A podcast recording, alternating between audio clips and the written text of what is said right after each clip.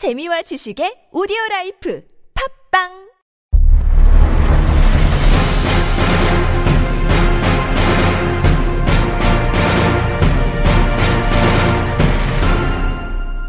전북을 떠나 중국 허베이로 이적한 에두 선수 그의 최근 소식 인터뷰를 통해 짚어봅니다. 승격 전쟁 속 고춧가루 팀들과의 최종 라운드를 앞두고 있는 챌린지 리그에 대해 이야기 나눠보겠습니다. 2015년 11월 19일 목요일 데일리 풋볼 리스트 543화 지금 시작합니다.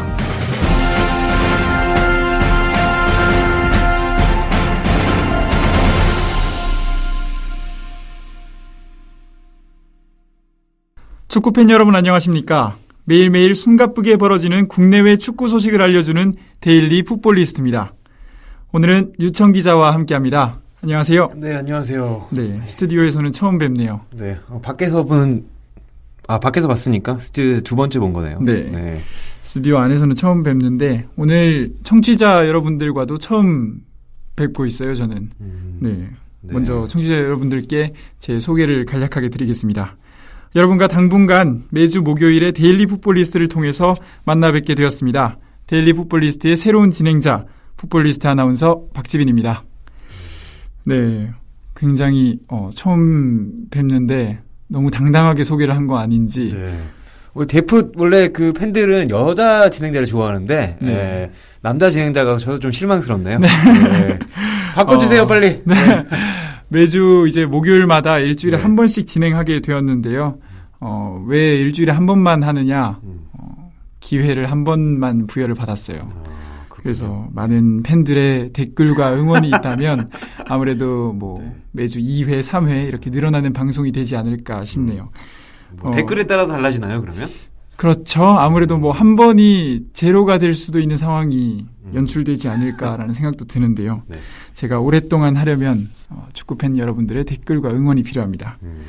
네, 오늘 첫 소식으로 류청 기자님께서 쓰신 어, 전북을 떠나 중국 허베이로 이적한 에두의 인터뷰 소식부터 음. 다뤄보려고 합니다.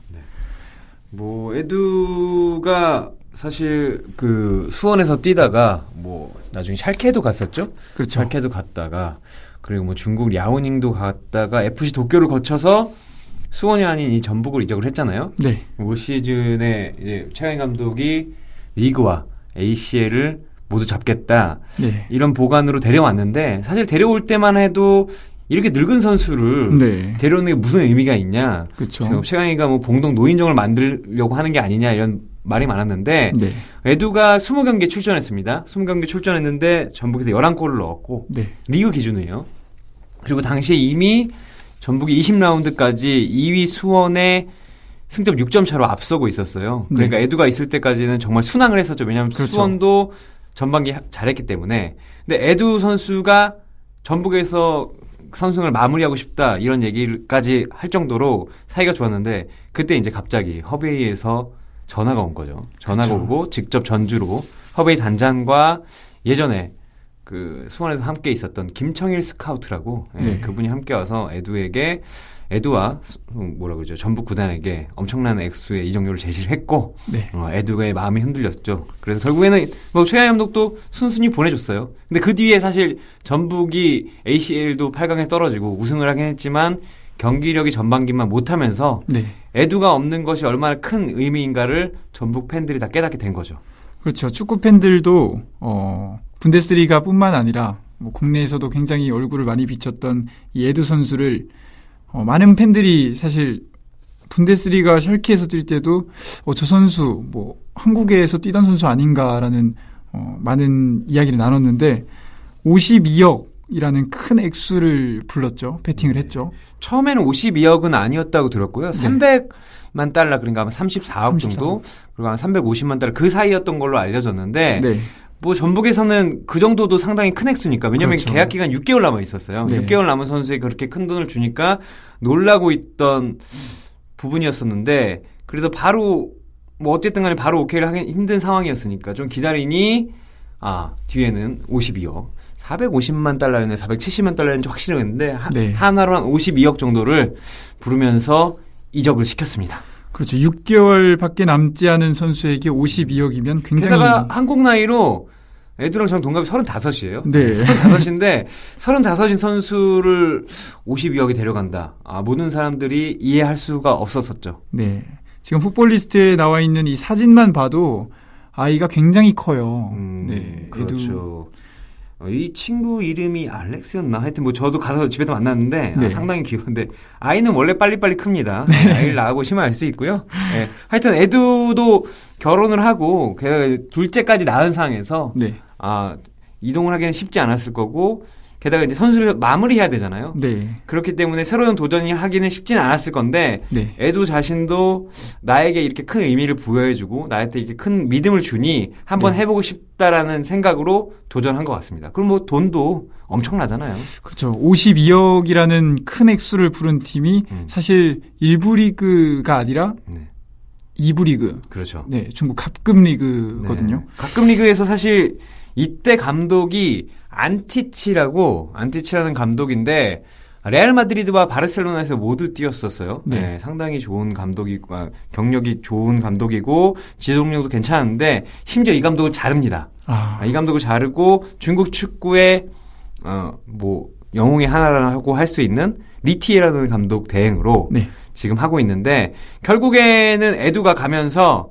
어, 허베이가 한때 4위까지 떨어졌지만 2위로 결국? 어, 연변과 이어 2위로 승격을 했고 네. 에두가 15경기에서 12골인가를 넣었어요. 그렇죠. 네. 이적 후에 15경기 12골. 네, 그러면서 우승에 큰 힘을 보탰다고 하고 지금 안에서도 에두에 대한 그 허베이 팬들의 지지가 대단하다고 합니다.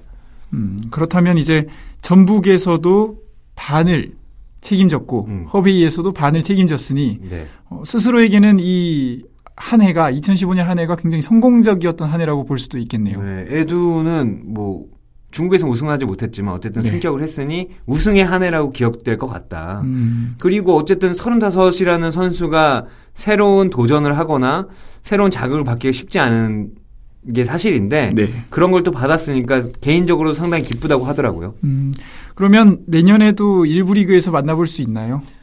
어, 큰 이변이 없는 한 네. 왜냐면은 그 허베이란 팀이 네. 그 돈이 문제되는 팀이 아니에요. 음. 광저우 홍다를 우리가 엄청난 자금력의 화신으로 그렇죠. 보고 있는데 광저우 홍다는 기업도 아니다. 뭐 좀 우스갯소리로 네. 우리에 비하면 기업 돈이 많은 것도 아니다라고 외치는 팀이기 때문에 네. 아. 얼마든지 가능성은 남아 있습니다. 왜냐하면 뭐 예를 들어서 현역 국가대표 브라질 국가대표를 3명 데려올 수 있다면 네. 바, 바꿀 수도 있지 않겠습니까? 하지만 아직까지는 그런 얘기는 들리지 않고 에두도 일단 중- 브라질로 돌아가서 쉬고 있지만 네. 내년에 슈퍼리그 도전이 기대된다 이런 얘기를 저한테 했습니다. 그렇다면 2016년에는 허베이가 음. 어, 일부 리그에서 큰 파란을 일으킬 수도 있는 팀이군요.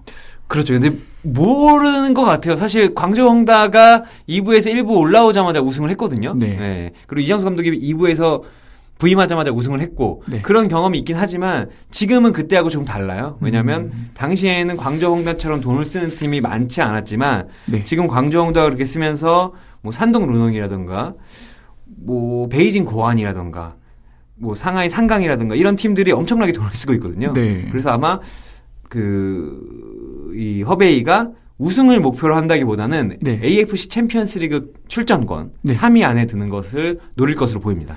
아, 중국 리그 굉장히 매력적이네요. 왜냐하면 음. K리그를 보더라도 뭐 다른 여타 리그를 보더라도 2부 리그 승격팀이 뭐 챔피언스 리그 출전권까지 목표를 한다는 게 참 쉬운 일이 아닌데 중국이라서 가능한 것이 아닌가 이런 생각이 네, 드네요. 어쨌든 간에 이분들이 돈이 문제되는 게 아니니 네. 뭐랄까요?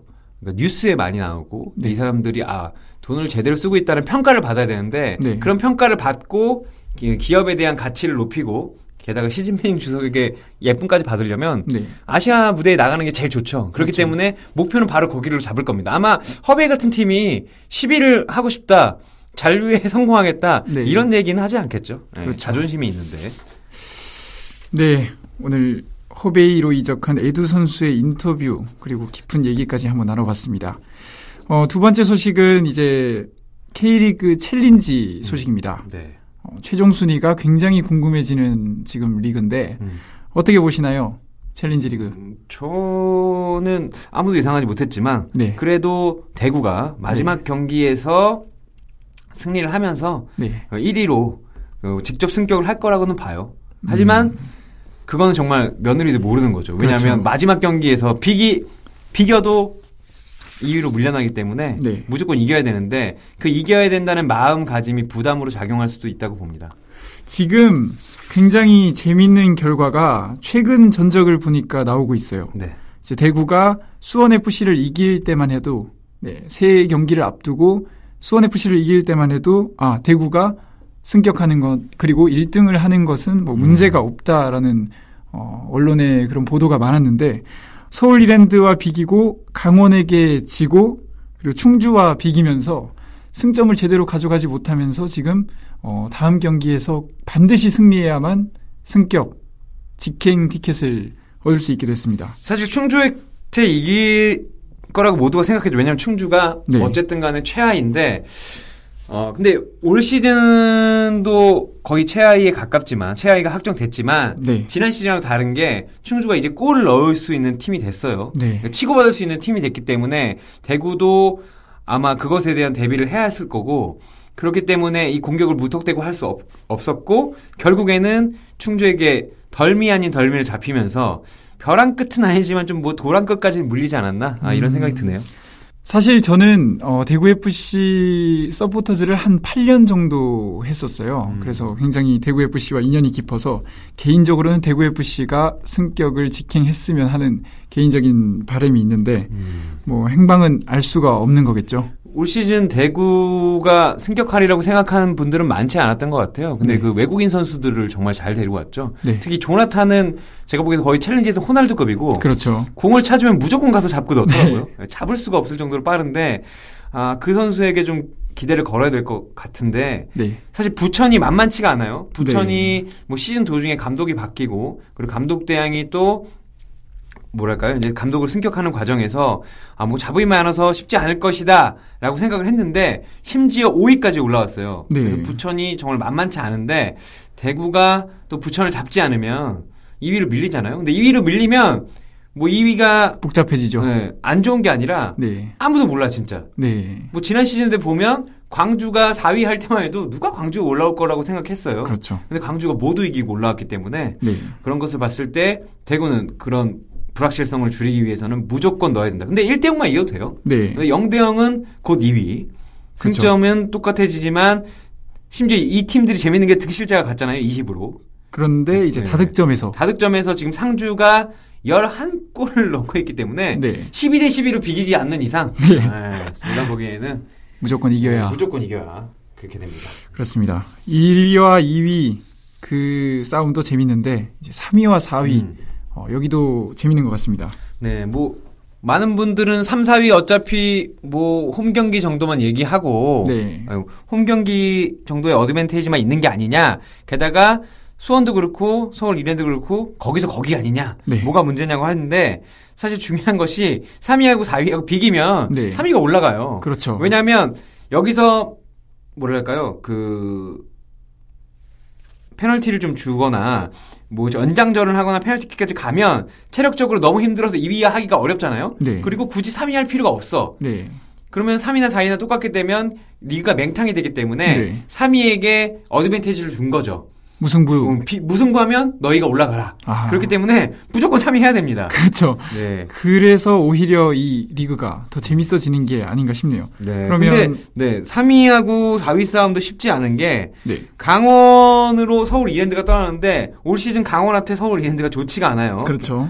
어, 좋지가 않고 또 수원 FC는 그나마 좀 수월하게 경남을 골- 최하위죠. 네. 아니 최, 9위 경남을 홈으로 불러들이는데 네. 이 경남이 지금 감독이 끝나고 바뀔 거라는 소문이 이미 났고 네. 새로운 감독도 선임이 됐다고 이런 어지러운 시기에 박성환 감독이 무조건 자존심을 지키기 위해서 이기려고 할 거예요 이 네. 경기를 왜냐하면 마지막 경기까지 하면 어쨌든 조금이라도 뭐 어쨌든 뭐 일종의 미- 경질이 되, 네. 되거나 뭐 재계약을 하지 않아도 이게 자기의 오명을 안기 때문에 분명히 자존심을 지키려 할 겁니다. 네. 그렇기 때문에 아마 둘 다 쉽지는 않을 것 같아요. 물론 서울 수원 FC가 좀 더 유리하지만 그렇죠. 비기기만 해도 아 비기면 안 되는군요. 비기면 득실자리죠. 비기기만 해도 가능성이 있긴 하지만 어쨌든 지금 무조건 이겨서 승점을 쌓아서 승점을 쌓아서 3위로 가고 싶은 생각이 굴뚝 같을 겁니다. 네, 강원 FC가 최근 5경기에서 3승 2무를 기록하고 음. 있습니다. 네. 네. 강원이 사실 강원도 외국인 선수가 좋아요. 게다가 최윤경 감독이 지도력을 겸비하고 있기 때문에 네. 올 시즌 바로 승격을 못 하더라도 내년에는 승격을 노리고 있습니다. 네. 그러니까 아마 이번에 연장선상으로 이어서 어느 팀이 지고 싶겠어요. 네. 아마 홈, 홈에서 벌어지는 마지막 경기에 서울 이랜드를 4위로 밀어내고 네. 아마 유종의 미를 거두고 싶을 겁니다. 네. 결국 이 고춧가루 부대 이 팀들의 어, 여하에 따라서 이 마지막 캐스팅 보트가 어, 갈릴 수 있겠군요. 네. 네, 1부 여기서 마무리하겠고요. 2부는 류청 기자와 함께하는 Football and the City로 다시 돌아오겠습니다.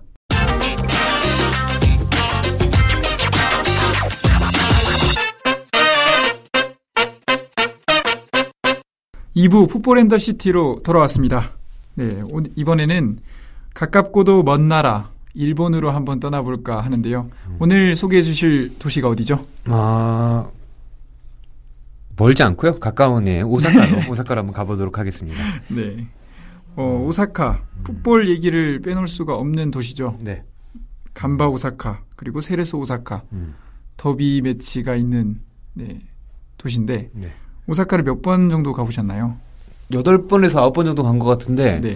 제가 2005년 9월에, 아, 9월? 8월? 네, 8월 말에서 9월 초 사이에 처음 갔다 온 이후로 거의 1년 반에 한 번씩 갔다 온 것 같아요. 취재 예. 때문에 가신 건가요? 놀러를 더 많이 갔고요. 네. 취재도 한 두 번에서 세 번 정도 간 것 같습니다. 음, 저도 사실 관광의 목적으로 두 번 정도 갔었는데 음. 굉장히 다양한 문화가 있는 어, 재밌는 곳이었는데 어, 풋볼 얘기를 조금 더 해보면 이제 간바 오사카나 세레스 오사카 음. 한국 팬들과 한국, 한국 축구 팬들과 굉장히 익숙한 곳이에요. 음, 뭐 세레서 오사카를 얘기하면 요즘에도 뭐 황선홍 감독이 뭐 차기 감독으로 될 것이다. 네.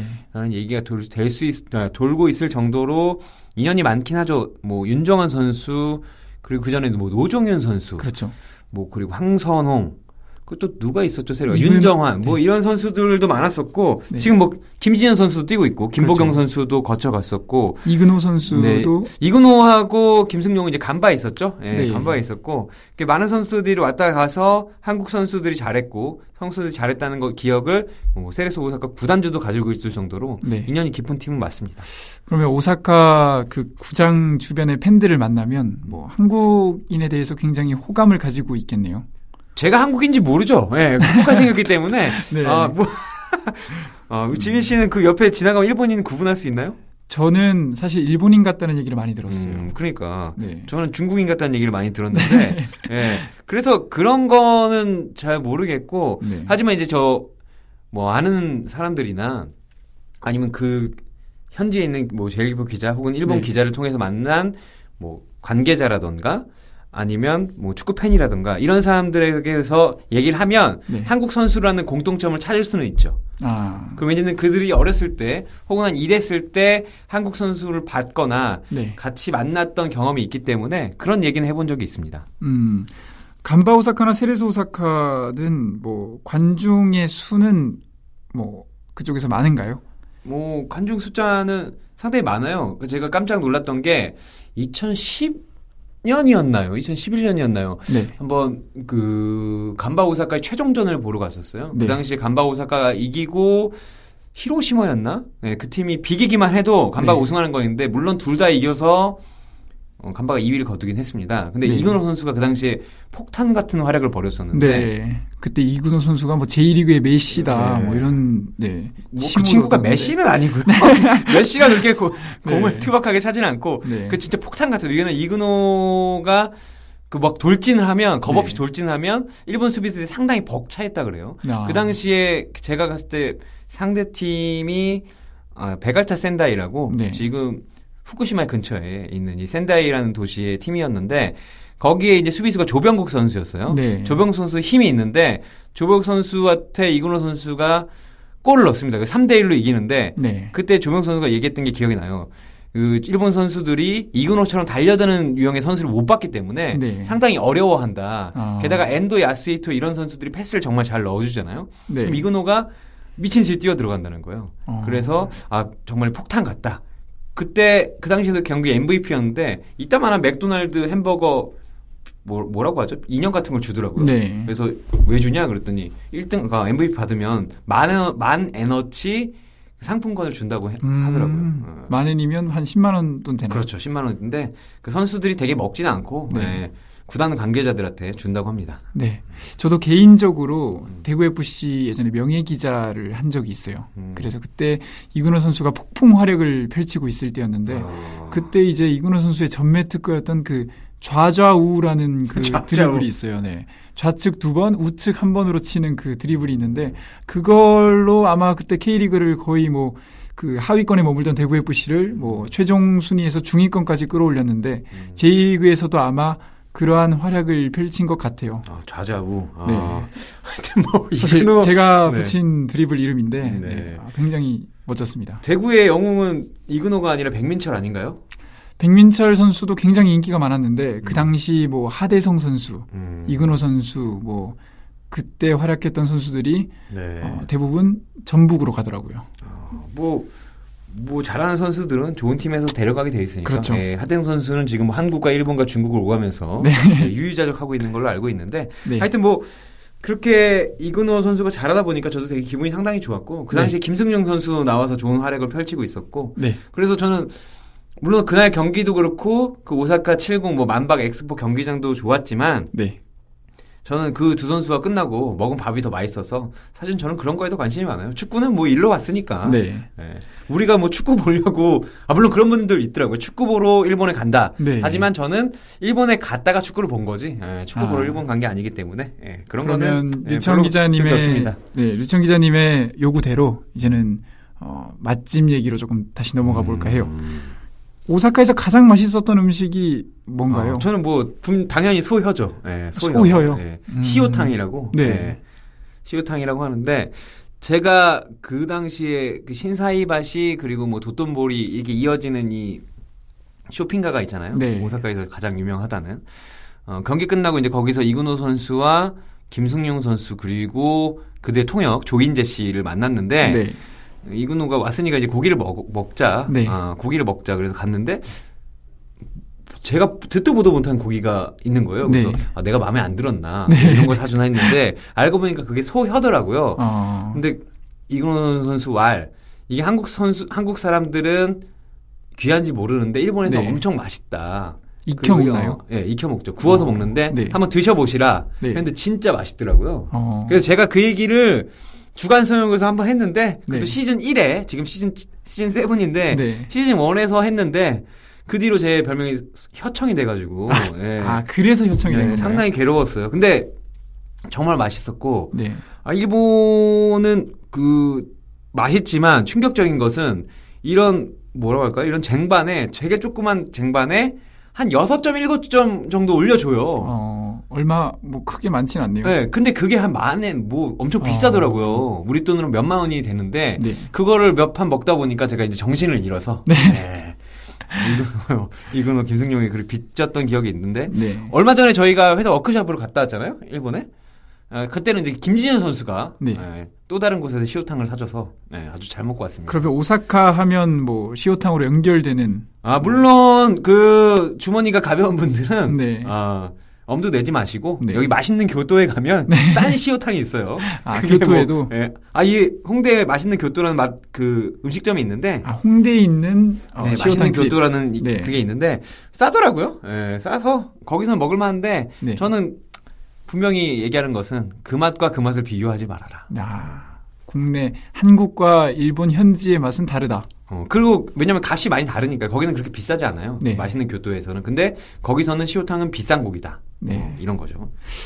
그렇습니다. 시오탕도 있지만 우리 일본에는 라면, 음. 아, 라면을 빼놓을 수가 없는데 유청 기자 일본 라면 좋아하시나요? 저 일본 라면 좋아하죠. 그 일본 라면에도 종류가 많은데 오사카에 가면 그 아, 이름이 기억이 안 나나요? 그 닭육수로 맛을 맛을 낸 어.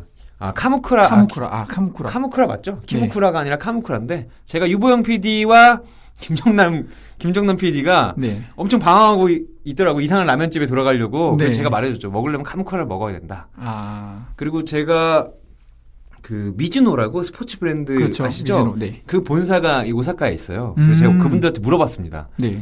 그 일본 출장을 가면 일본 본사 사람들이 어디를 데려가냐 라면집을 음. 무조건 카무쿠라에 간다고 하더라고요. 아, 그 정도로 카무쿠라가 네. 맛이 있어서 유명한 거겠죠. 네, 맛이 있죠. 그게 네. 뭐 오이시 라면이라고 있는데 양배추를 좀 썰어 넣고 푹 삶고 그 육수는 닭육수인데 네. 저희 같이 갔던 그 박은정 씨 이 출판 디자이너가 한 말이 마치 삼계탕 국물을 먹는 것 같다. 아. 그리고 면도 엄청난 생면이에요. 좀 네. 꼬들꼬들한 꼬들꼬들 굵은 생면이기 때문에 처음에는 살짝 느끼할 수 있지만 먹으면 네. 먹을수록 되게 마음에 드는 그런 맛입니다. 음, 식감이 좋나요? 그러면? 식감도 좋고 사실 그 돈코츠 라면이 너무 진하고 네. 그 뒤에 마지막에 이 뿌려지는 이 소스 때문에 좀 느끼하다는 분들이 많잖아요. 네. 근데 돈코츠 라면보다는 훨씬 더 어, 뭐라고 할까? 훨씬 더 깔끔하고 담백하기 때문에 저도 요즘에는 처음에는 저 돈코츠 라면을 많이 찾아 먹었는데 오사카 네. 가서도 나이가 들면서 네. 점점 더 이 카무쿠라 라면이 좋아지더라고요. 아, 가격은 비싸지 않나요? 뭐 거의 비슷비슷한 것 같아요. 사실 한국 에서 먹는 일본 라면보다 일본에서 가서 먹는 게 더 싸요. 아, 가격은 더 싸고. 670엔 정도였나? 그러니까 지금이 한 950원 정도 된다고 봤을 때한 네. 6,000원에서 6,700원 사이인 거잖아요. 네. 그런 걸 봤을 때는 그렇게 비싸지 않습니다. 네. 아, 얘기를 하다 보니까 아, 배가 고파지네요. 네. 네. 사실 축구 팬들 중에서도 이제 학생 팬들이 굉장히 많잖아요. 음. 그래서 저는 사실 오사카 하면 저는 학생의 신분으로 오사카를 갔기 때문에 음. 싼 이제 좀 저렴하게 먹을 수 있는 음식점을 저는 소개를 해주고 싶은데요. 음. 저는 이제 도톤보리에 있는 회전 초밥집 음. 아, 그 집을 어, 4박 5일 중에 4 번을 갔어요. 어. 왜냐하면 저렴하니까. 음. 네, 일단 저렴하게 초밥을 먹을 수 있는 곳이기 때문에 거기를 갔는데 거기가 하나에 한 110엔? 음, 시장 네. 시장 스시 이런 데 가셨군요. 그렇죠. 네. 음. 근데 거기가 굉장히 배가 고파서 학생이 먹었을 때는 어, 굉장히 맛있더라고요. 뭐 음. 시오탕은 제가 안 먹어봤기 때문에 비교를 할 수가 없지만 음, 음. 어, 개인적으로 어, 주머니 사정이 굉장히 가벼운 분들은 음. 어, 그쪽으로 가시는 게 좋지 않을까라는 생각을 합니다.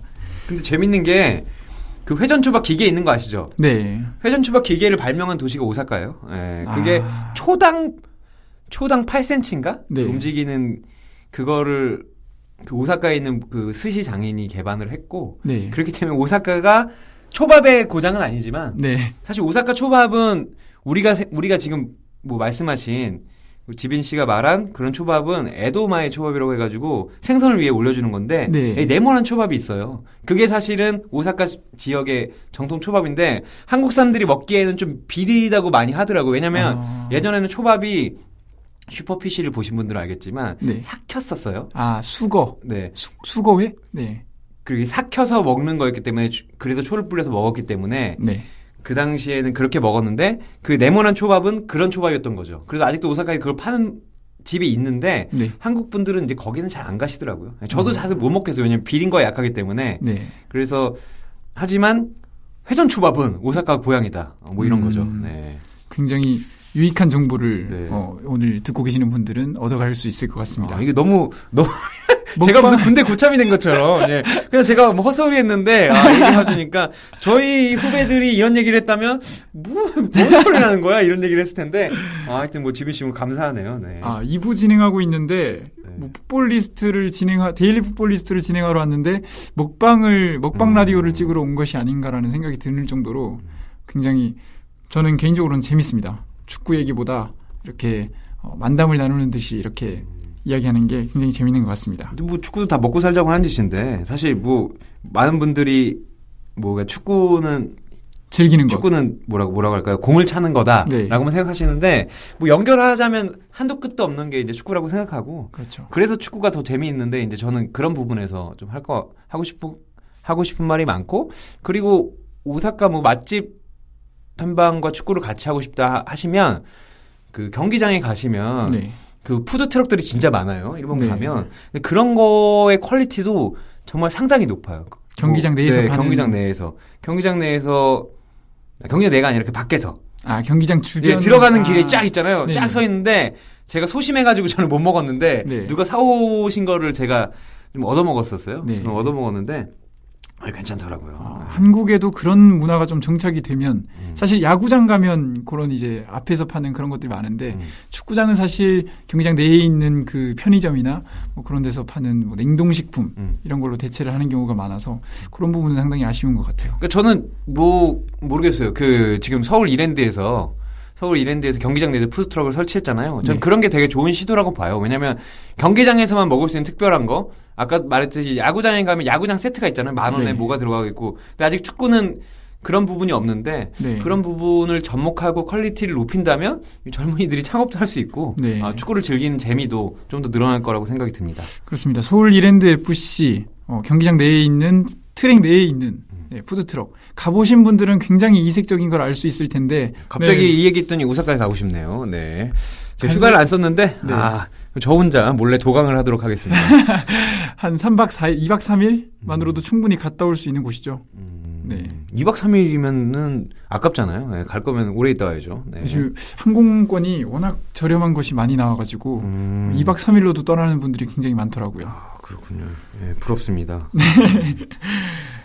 저희도 꼭 어, 곧 휴가로 오사카로 가봤으면 좋겠습니다. 네. 네, 오늘 1부, 2부까지 굉장히 많은 이야기를 나눴는데요. 시간이 굉장히 빨랐어요, 저는. 네. 개인적으로. 지빈 씨가 너무 긴장을 해서 제가 방송 처음 할 때하고 좀 비슷한 것 같아요. 물론 그 신뢰가 될 수 있지만 네. 제가 방송 진짜 못했거든요. 그러니까 지금도 못하는데 지빈 씨는 잘하는데 아, 이 아저씨하고 이게 마주 앉아서 그런지 네.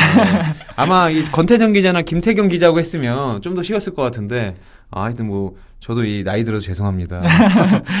어, 뭐, 사람의 문제가 아니라 사실 저 속에 있는 것 같아요, 문제는. 음. 네, 뭐 때문에 떨고 있는지는 모르겠지만, 예, 손끝이 계속 40분 동안 바들바들 떨고 있었다는 거. 어. 청취자분들도. 손끝으로 말을 하나요? 네, 온 사지가 계속 떨고 있었어요. 네. 그런데 뭐 첫 방송 치고는 뭐 괜찮았나요? 아, 자- 잘하셨어요. 그러니까 저는 이게 뭔가 딴 건 느낀 거는 아, 사투리를 쓸, 쓰지 않으려고 노력해서 오히려 더 말이 못, 말을 못 하는 게 아닌가 음. 아, 그런 생각도 좀 드는데 네. 아 저는 편하게 하시면 될 것 같아요. 예, 아. 뭐 누가 업- 처음부터 뭐 데일리 풋볼리스트 와서 100% 잘하겠습니까? 예. 네.